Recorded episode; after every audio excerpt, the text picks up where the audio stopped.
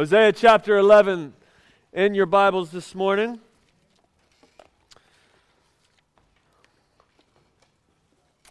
Starting with verse 1. If you're new to the Bible, uh, turn to the table of contents. You can find the page number for Hosea.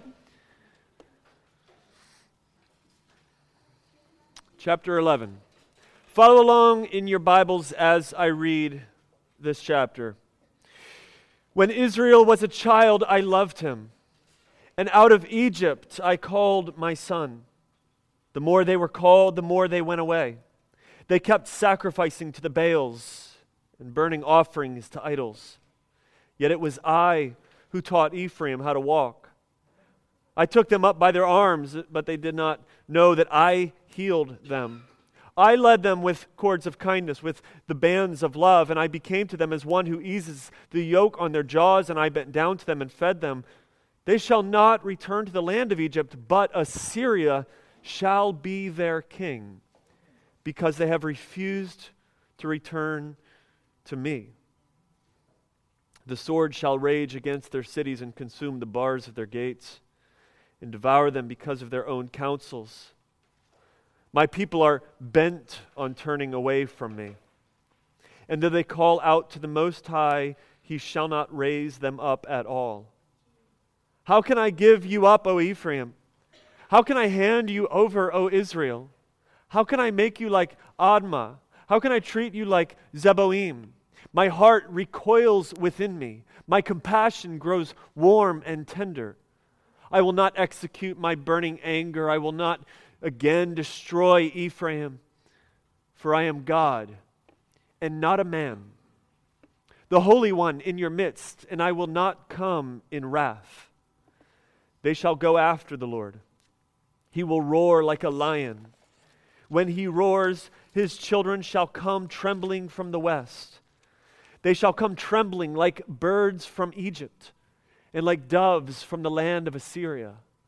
And I will return them to their homes, declares the Lord.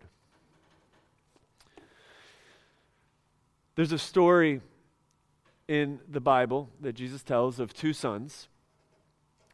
The older son stays home to please his father, sort of the picture of the, the Pharisee, the religious one. The younger son takes his inheritance goes out and has a good time. He wanders, he drifts, he parties until he's left with nothing and he finds himself eating with the pigs and realizes it would be better for me to go back home and be a servant in my dad's house than to remain here just simply eating with the swine. He returns home with the idea that he will be a servant He's already accepted that as his fate. And what does he find? As he's walking home, he finds that his dad has been waiting for him, has been watching for him, longing for him. And instead of being treated as a servant, he finds his father embrace him as he walks toward the house. His father then kills the biggest calf and throws a party for his son. Because his son, he says, was dead and now he is alive. Now, that story is often called the story of the prodigal son. And if you have spent any time here at the garden, you have heard that story before, haven't you? We tell that story a lot. It's a, it's a story that I think deserves to be repeated. I think it needs to be repeated because it is so central to our story of our relationship with God. We love that story because some of us see ourselves in the older son, that religious Pharisee who stays home. Many of us see ourselves in the younger son that, that sense of drifting. We're prone to drift. We're prone to take the Father's goods and squander them and, and find our own pleasures to be more fulfilling. And then what we find is we're eating with the swine and there's nothing left.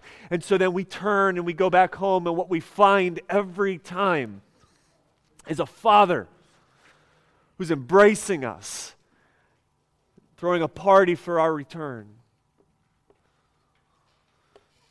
It's a story that we see ourselves in.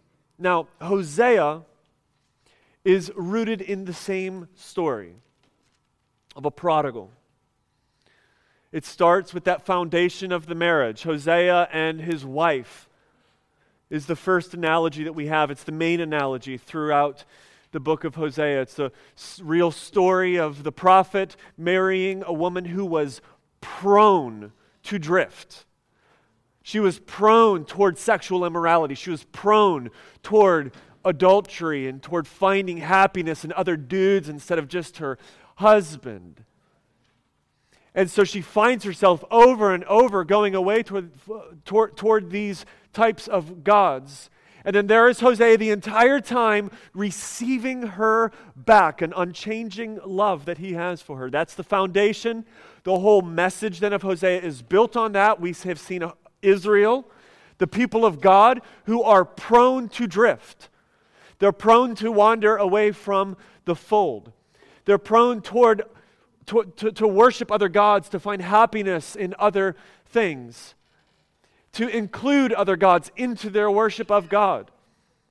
And what we're seeing over and over is God's uh, uh, frustration with Israel, his indictments of Israel for their various sins, for their love of prosperity more than their love of him, etc. Now, what we're seeing here in chapter 11, I'm, I'm giving this all as somewhat of a framework here. Chapter 11 is for us and for Israel the, uh, um, the, the restatement, the recommitment, the reassurance of the love of God for this people. It was a rainy afternoon in Stanley, Idaho, in the Sawtooth Mountains, when my wife and I and our children decided to go on a rafting tour with our friends David and Gwen Carroll. And since they're here with us this morning, I figure I would share this story once again. I've told it before uh, as a way to pick on them a little bit, but it also makes a point as to where we're going this morning. So we went out on this raft on uh, on this rapids. It was supposed to be sort of this easy rapids. The kids can go along. Um, ends up about halfway through, we got to pull over, get the kids out of the raft uh, because they're weeping. And so then the rest of us brave on down the river.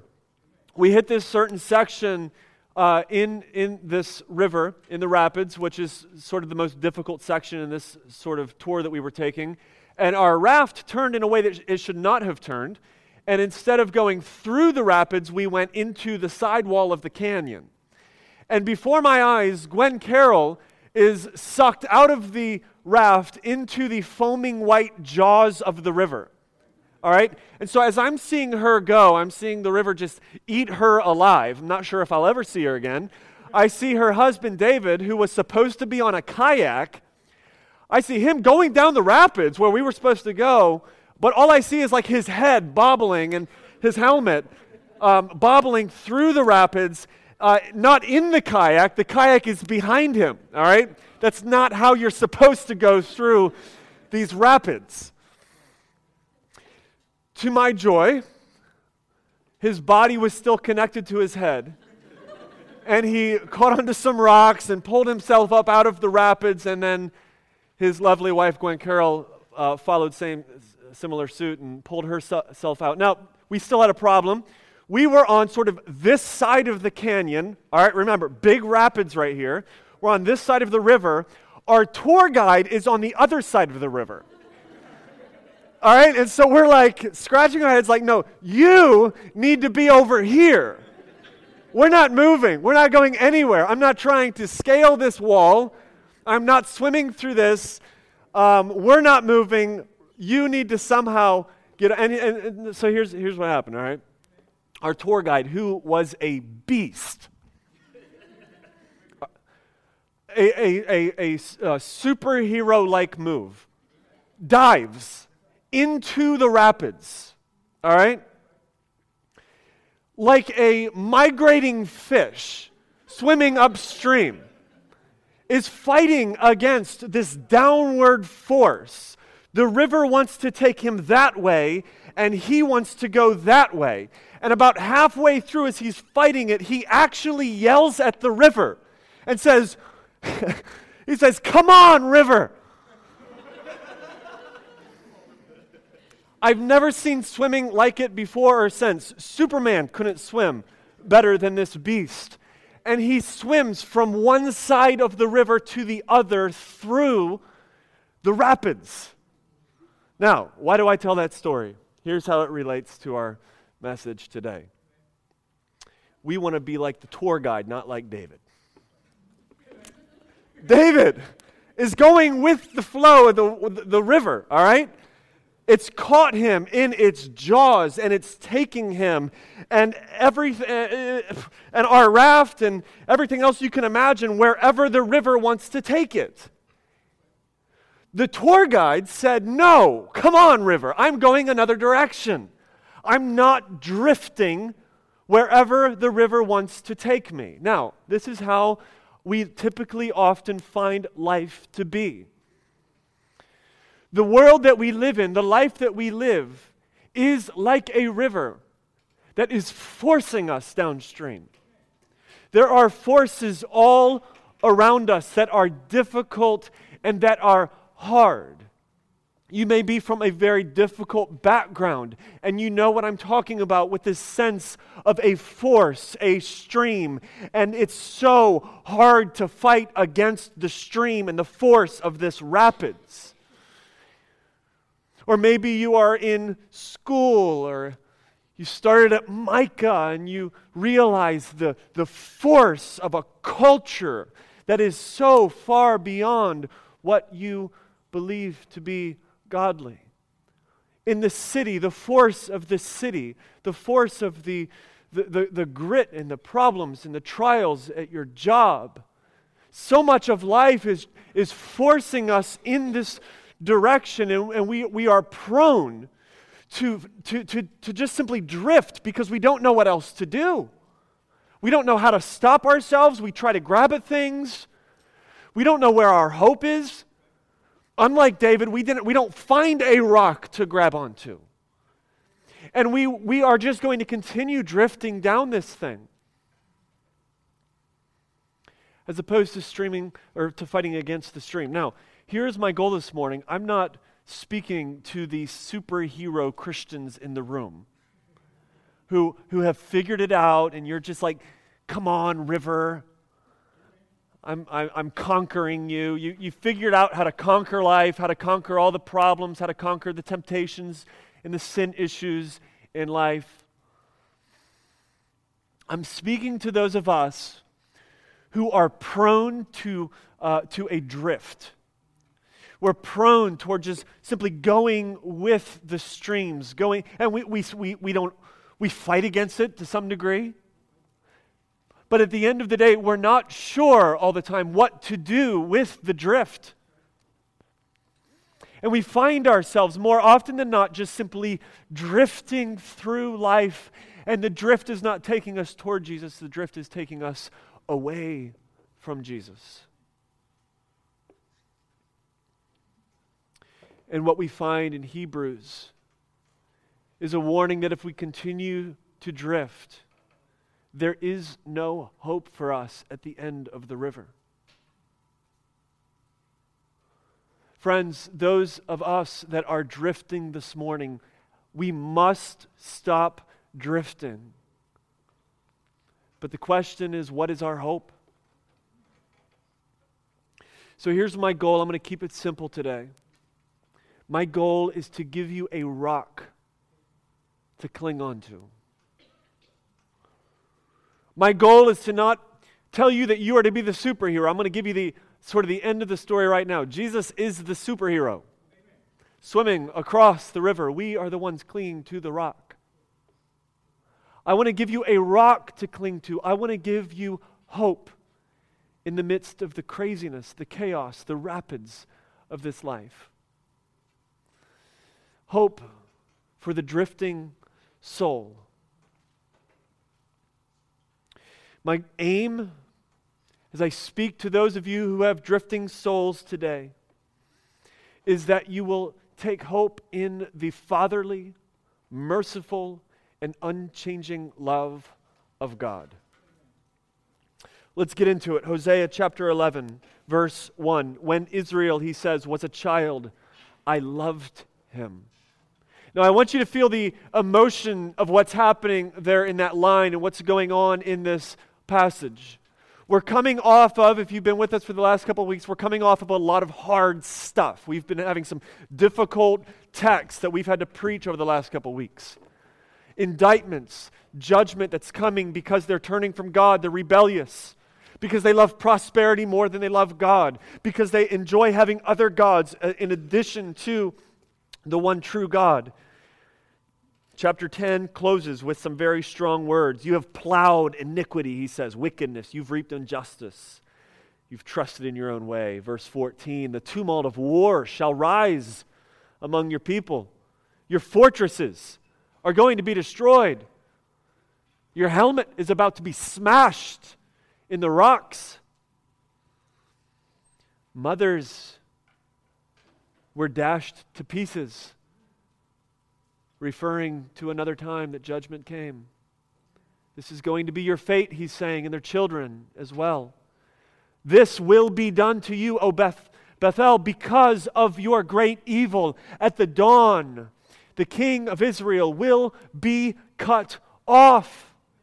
And then now, with all of that, just reading through, remember, there weren't initially chapter divisions in the original text, so we're going to read right through. You're going to be destroyed. Your, your king is going to be cut off. And when you were a child, I loved you.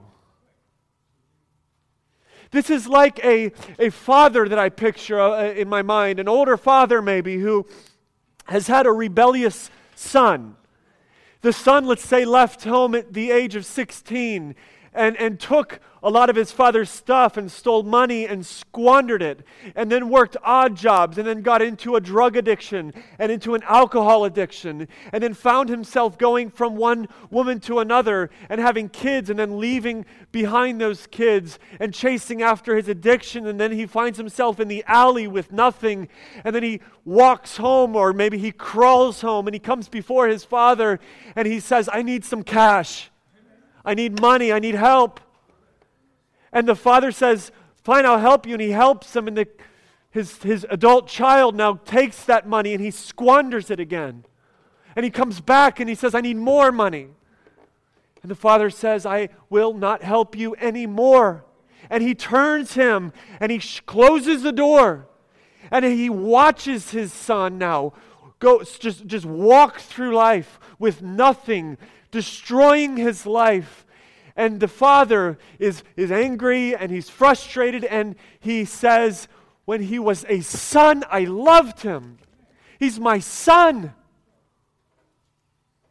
That is the emotion that we, we, ha- we have here. It's as if God is sort of like allowing us into his thought process, and not even just his thought process, but his emotional process. Israel, look, this is your fate. Israel, you are going to be destroyed. Israel, there are r- difficult times ahead, and as I consider you, I remember you, and I remember how much I loved you.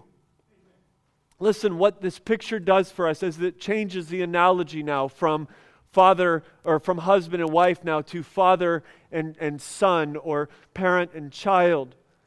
What it does for us is this it shows us not only the fact that God has love for us, but it shows us the kind of love that He has for us. And that is a fatherly kind of love. Now, for those of you who have a dad, or for those of you who are a dad or a mom, what you know is this the more parental your love is for someone, the more their rebellion hurts. The more your, parental your love, the more their rebellion hurts. Think of this in your own life. Friends of yours who have drifted, who have rebelled the pain that that has brought to you as a friend. Can you imagine if they were your son or your daughter? the more fatherly a love, the more rebellion stinks and stings and just is, is miserable and hurts. So, first aspect of this sort of childly looking at parental kind of love is that it says that God has a fatherly love, and it's a love in which rebellion actually hurts him. The second aspect of this is a covenantal love. Now, let me show you what I mean by that. Then look at the next line. When Israel was a child, I loved him, he says, and out of Egypt I called my son. Now, whenever we see a reference to out of Egypt, this is that moment where God took the children of Israel out of slavery through the wilderness. Do, you do we remember this story? Whenever we see a reference to Egypt, that speaks like, like all kinds of gospel centered and Christ centered sirens need to be going off in our minds. This is a picture here of the gospel. It's a reminder of the gospel, and specifically, it's a reminder of the covenantal kind of love that God had for Israel. Let me explain. Is God made a covenant with a man named Abram. Remember Abram? And it was a covenant with Abram and all of his people, Israel, to come. And it was a covenant that was unconditional, meaning there's nothing that you can do to change my love for you. There's nothing that you could, like, this is what's, this is how I feel about you, this is my commitment to you, and it will never change. Do you understand that, Abram? Coming out of Egypt was the sign of this, this covenant. It was, it was this, this moment in which we see the reality that God's covenant will not end for Ab- with Abram, but that it's an unchanging and ongoing covenant. What we're seeing here is this He's referencing back to the time when Israel was a child, calling them out of Egypt. It's a reminder that I have made a covenant with you that will not change. But look at verse 2. He says, The more that they were called, the more they went away. They kept sacrificing to Baals and burning offerings to idols. Now look at verse 3 and 4. It's the I centeredness of God here. Yet it was I who taught Ephraim to walk. I took them up by their arms, but they did not know that I healed them. I led them with cords of kindness, with bands of love, and I became to them as one who eases the yoke on their jaws, and I bent down to feed them. Here, what we're, see, what, we're, what we're seeing here is that God is reminding them look, I made a covenant with you. And it's the kind of covenant in which I do everything. So here you are squandering my love. Here you are, the more you grow, the more altars you build, the more you drift away from me. You're forgetting the fact that I have done everything for you.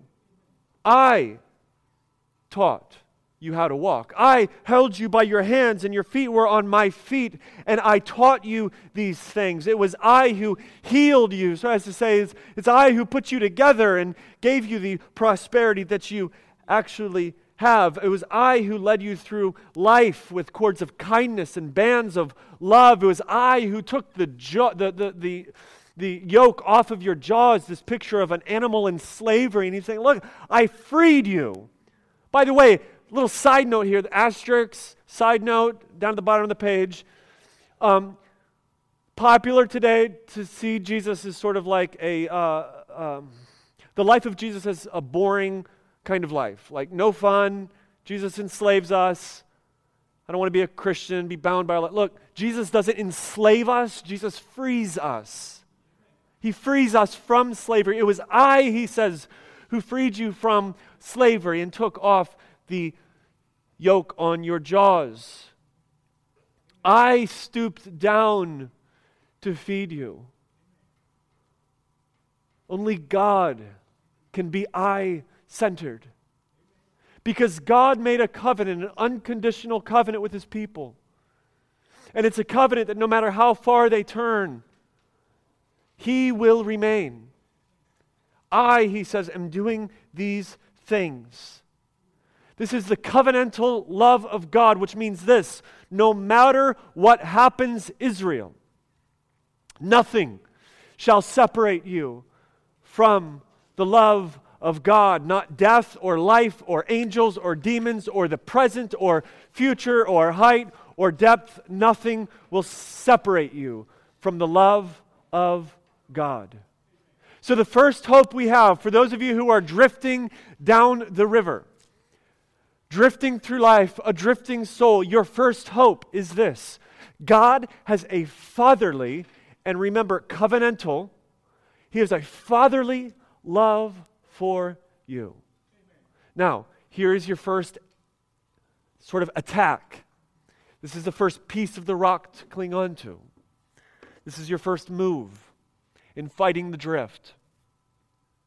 Hate your rebellion. Hate your sin. If we are going to take the fatherly aspect of God's love for us, we must, guys, we must hate sin. Let me give you an example. A group of guys sitting in a circle, accountability group, talking about what most men's accountability groups talk about, and that is, fellas, porn. That's what we talk about. And we're, say, a group of guys sitting around in a circle. Did you look at porn this week? Yep. You? Yep. Yep. Yep. Y- you? Yep. All right, well, let's pray for each other. Next week, same thing. Yep. Yep. All right, let's pray for each other. Next week, yeah. Yep. Yep. All right, well, let's pray for maybe this time we'll put our hands on each other and we'll pray, that, pray it like this. All right. I use that, that as an example. but, guys, do we see sin as a mere blemish? Something that just stinks? Something that we just don't like? Maybe, uh, maybe we see sin as something that, that annoys us, something we wish we could just shake off.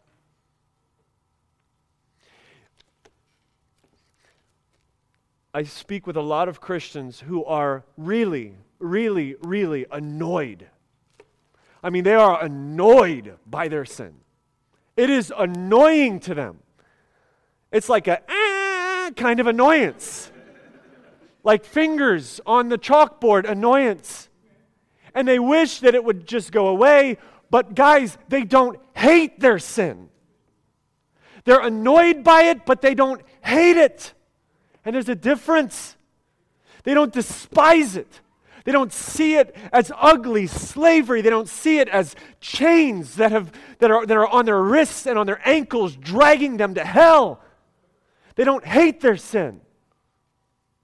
Friends, if we take the fatherly love of God seriously, if we are somebody who says, Yes, I, I, I, like the idea that God loves me as a father, then we also have to take our sin seriously and we must hate it. Because it hurts the Father. It's utter rebellion against the Father. So that's our first hope, the fatherly love, and that's our first fight. The second hope is this the second hope for a drifting soul it is God's merciful love for you.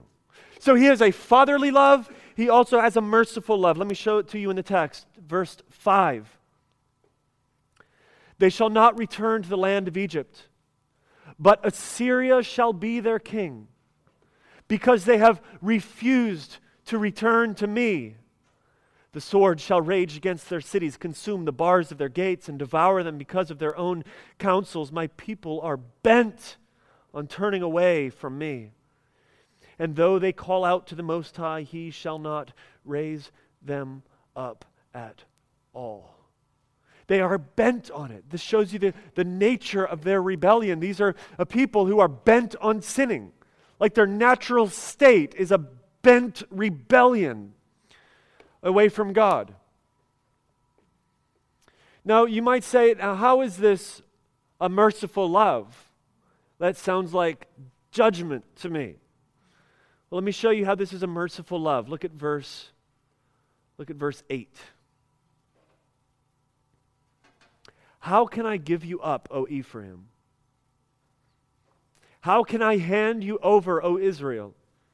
How can I make you like Admah? How can I treat you like Zeboim?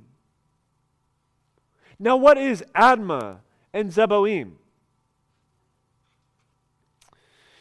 Admah and Zeboim were the suburbs of Sodom and Gomorrah. Now, if there are any suburbs that you don't want to live in, it would have been Admah and Zeboim.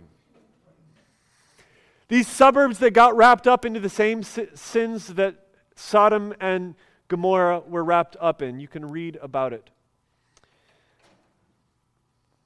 And as God's wrath for Sodom and Gomorrah for their sins came down on Sodom and Gomorrah, Admah and Zeboim were wrapped up in that, and they were destroyed with Sodom and Gomorrah. Now, let me show you something in Deuteronomy chapter 21, verse 22. This is like a picture, it's like almost a prophetic picture of the kind of judgment that is coming to Israel because of their sins. This is what he says in Deuteronomy 20, 20, 29. The foreigner who comes from afar to Israel and looks at Israel, when he sees the afflictions of the land and the sickness with which the Lord has made it sick, the whole land burned with brimstone and salt, nothing sown, nothing growing, an overthrow like that of Sodom and Gomorrah, Admah, and Zeboim, which the Lord overthrew in his anger. Right there in Deuteronomy 29, what he's saying is, is, is that you deserve the fate of Sodom and Gomorrah for your drifting, for your wandering away, for your sin, for your lack of hatred for sin. You deserve to be destroyed in the same way that Sodom and Gomorrah were destroyed. And in Deuteronomy 29, he's pointing toward that. What God is saying here in Hosea chapter 11 is He's saying, I will not execute my burning anger. Or, uh, how can I give you up, O Ephraim? Verse 8. How can I hand you over? How can I make you like Admah? How can I make you like Zeboim? What he's saying is this I remember you as a child. I loved you. I remember my covenant that I made with you. He's saying you deserve the fate of Sodom and Gomorrah. You deserve to have fire just poured down upon you and absolutely just destroy you. But my heart breaks too much. How can I do this to you? Guys, do you see here the emotions that God has for Israel? We often like step back and we think of God as like this sort of cold and icy, uh, unemotional kind of character. And we think we are the ones with emotions. We are the ones who have feelings. We are the ones that get angry. We're the ones that have warmth and love and passion. Yet we forget that we are made in God's image. Why is it that we have feelings? Why do we have emotions? Why do we have warmth? It's because we were made in His image.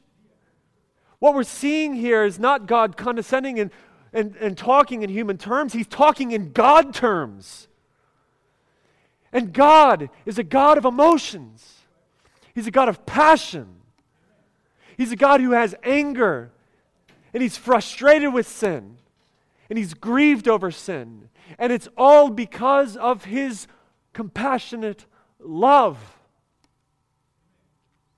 So here God is saying, This is what you deserve. Yet, how can I go through with something like that? I, it, destroys me to see you hurt to see this kind of destruction come down upon you. The point of this text is to show us that God loves passionately. He is a passionate lover. Now, a question that could come up here is Does this mean that God is like bipolar? Like he changes, goes back and forth? Like I'm angry at you. This, you're going to Assyria. Assyria's going to be your king, but I can't. Ah, shoot. No, I love you. Never mind that. I love you, all right? Remember, like, you, you know, you, you made that face that you make, and it reminded me when you were a boy, and I love you. And so I'm not going to do these things, but yes, I will. You're going to Assyria, Israel. Is that God? Is he like this crazy, emotionally unstable deity?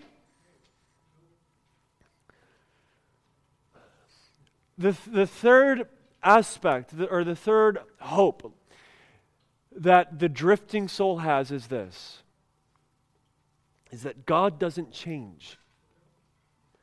The third hope that the drifting soul has is the unchanging love of God. Now, let me explain this to you and how this works out. Look at verse 9. He says, I will not execute my burning anger. I will not again destroy Ephraim. For I am God and not a man, the Holy One in your midst. And I will not come in wrath. Now, that word wrath is a word for utter destruction. It's the kind of destruction that Sodom and Gomorrah experienced. I will not come in utter destruction. I will not come in wrath. Now, what do we see here? He says, I am God and not a man. What does that mean? First, it means this man's love changes. So, a husband will love his wife. And to some degree, I think it's always conditional in the sense that a wife who is over and over and over again for two, three, four years going off, cheating, adulterous relationships, squandering his love not recognizing his care. Eventually, he says, I've had enough. I can't do this anymore. I'm done. I'm coming in destruction. I'm destroying this marriage. The covenant is over. Or think of it in terms of a father and a son. How often do dads love their children indeed? But as they get older, the fathers find their own identity in their son. A mother finds her identity in her daughter. And then, as that son fails, proves to be a failure over and over and over, and the father can no longer vicariously live through the successes of his child, his love begins to wane. I'm frustrated with him, I'm angry. Sometimes I, I, I as a dad, I look uh, at, at older fathers who have adult sons who have disowned their children, and I can't understand it. The only thing I can make sense, the only way I can make sense of it is that they are man and not God. That we have fickle loves, we have changing loves, we have conditional loves. What God is saying, I am God and not man, meaning I don't change. So here's what he's doing. He's connecting this with verse 1. I remember you as a child. I remember the covenant I made to you, and by the way, I haven't changed. I still love you in the same way, and I will continue to love you in that way for all time. So then, what is happening here? Because we see in verse 5, he says, Assyria shall be their king. Like they, they are. There is a judgment coming. They are about to be, like literally, historically, some years later, Assyria came in and they and led them out of the land. So, what is that? Here's what it is it is not God's wrath, it is God's discipline. So, in the same way, in 1 Corinthians 5, we see uh, something that would be maybe more uh, easier to relate to us today with individuals. In 1 Corinthians chapter 5, we see a husband or a, a man who is having relations with his father's wife. We've talked about this quite a bit here in this church. And the church is instructed in 1 Corinthians chapter 5 next time you come together as a church, bring that man before the body or if he's not present, bring the situation before the body and remove him from your midst. I'll give you the actual wording. the actual wording is this You are to deliver this man to Satan. Everybody go, whew, sounds harsh. You are to deliver this man to Satan for the destruction of his flesh. Now, uh, uh, church discipline at first always feels harsh. What God is describing in 1 Corinthians 5 through Paul for the early church feels initially harsh. You are to deliver him over to Satan. That sounds unloving. If we were to enact church discipline in our church to that degree here, we have in the past, and if we do it in the future, the immediate response is that's judgmental. Where is the love? Aren't, isn't the church supposed to be loving? Now you're putting me outside?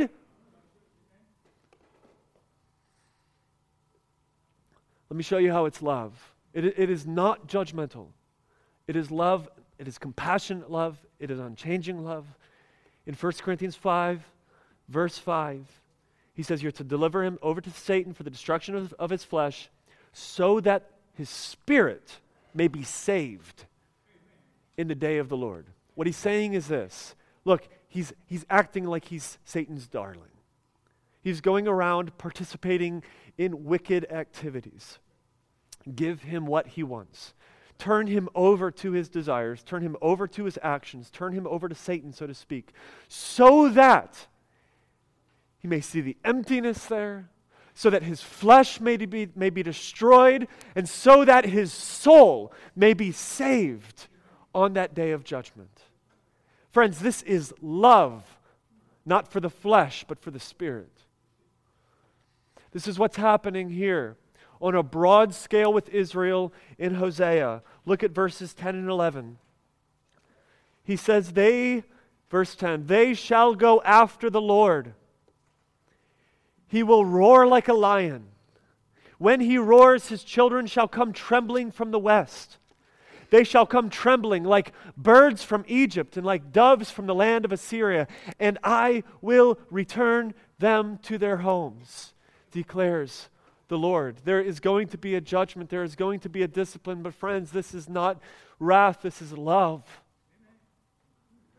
And the goal here, do you see God's goal for Israel? The goal is that they may return to the land, that they may walk with God, that they may live in light of eternity, that they may live with God as their only God, that they may cherish Him, that they may return the love to God.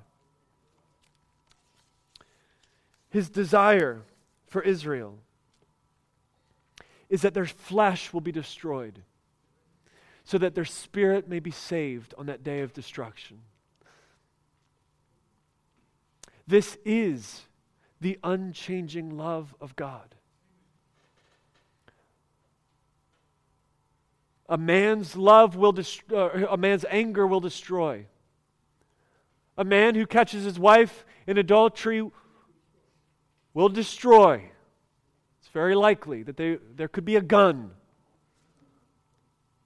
A father whose son is utterly rebellious, has made a mockery of the family name, will disown. But I am God not a man, he says. And my love is unchanging.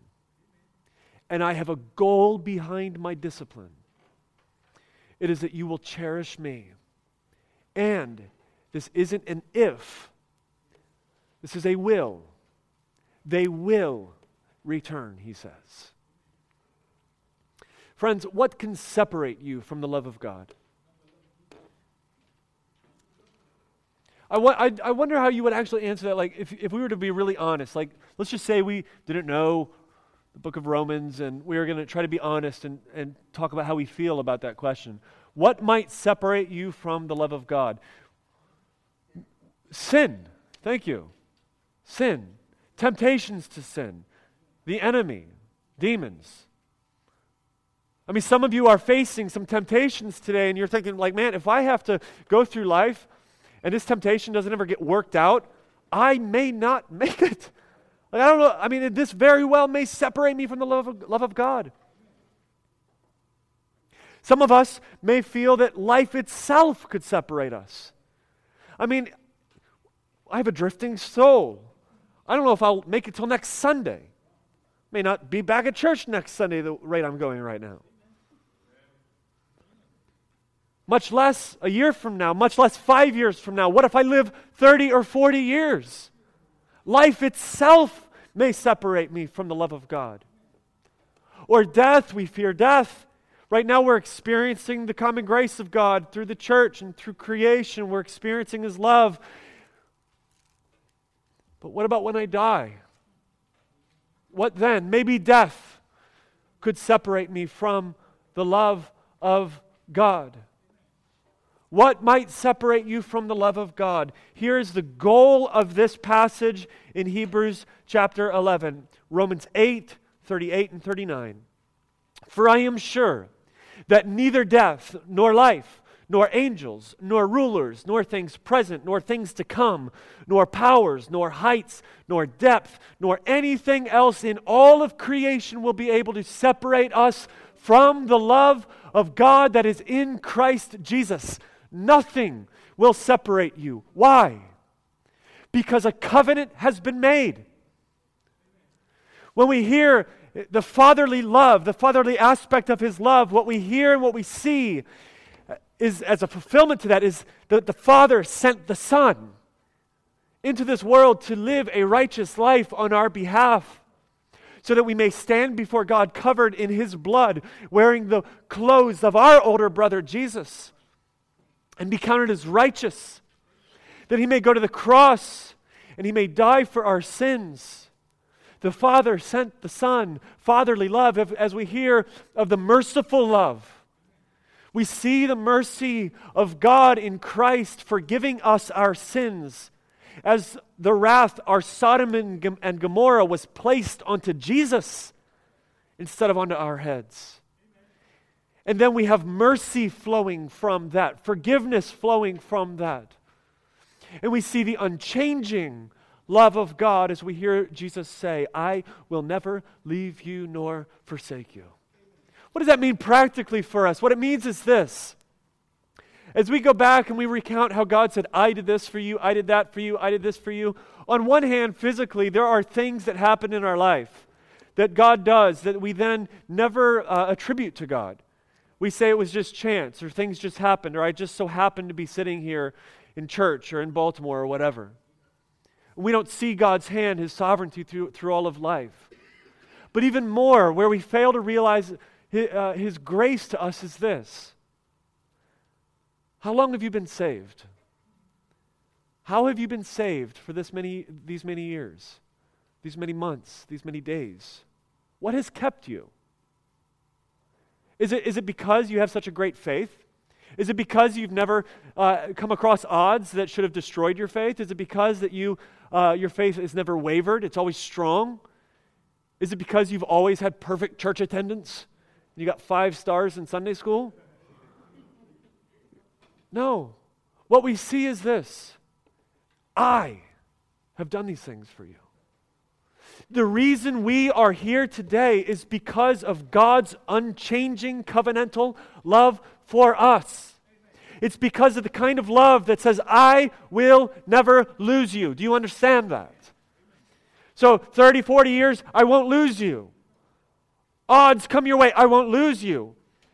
Temptations, I will give you the grace to fight it, to move beyond these sins. I won't allow these sins to take you to hell. I will not lose you. Friends, you have found a rock this morning that isn't going downstream. You have found your superhero swimming across the river to save your life. God has given us all that we need in Christ. Our danger is to rest in ourselves. Our danger is to trust in ourselves and not trust in His love. Our danger is to trust in our own works and not trust in the works of Jesus. Our danger is to trust in our own lives and not in the life of Jesus. Our danger is to trust in our own sacrifices and not in the sacrifices of Jesus. This morning, guys, we need to rest in Christ. You have found your hope. What, what love it is of God that He is showing you right now, that He would bring you and sit you in this room so that you may hear what you deserve. That you may hear the threat of Sodom and Gomorrah. That you may hear the threat of hell, the reality of separation from God.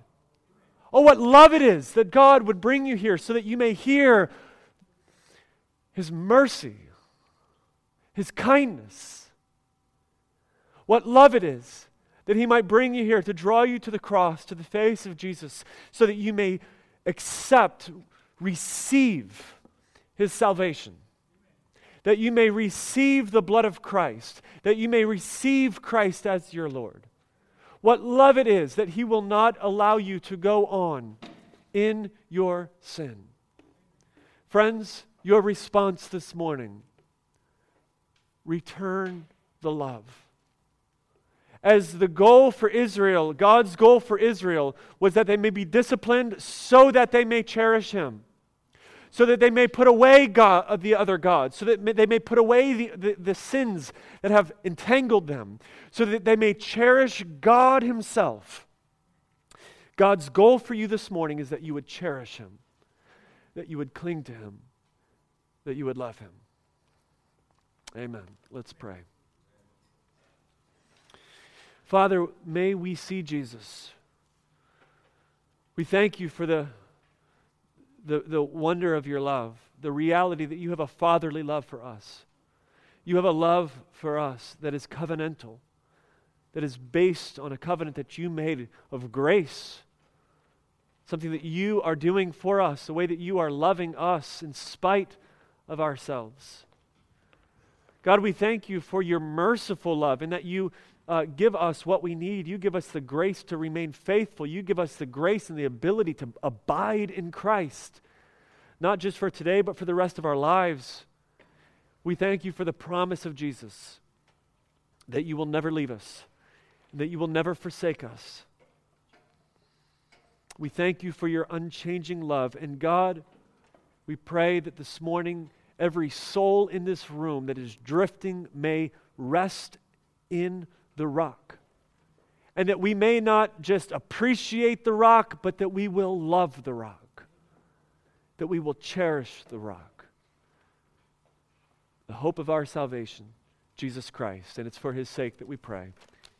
Amen.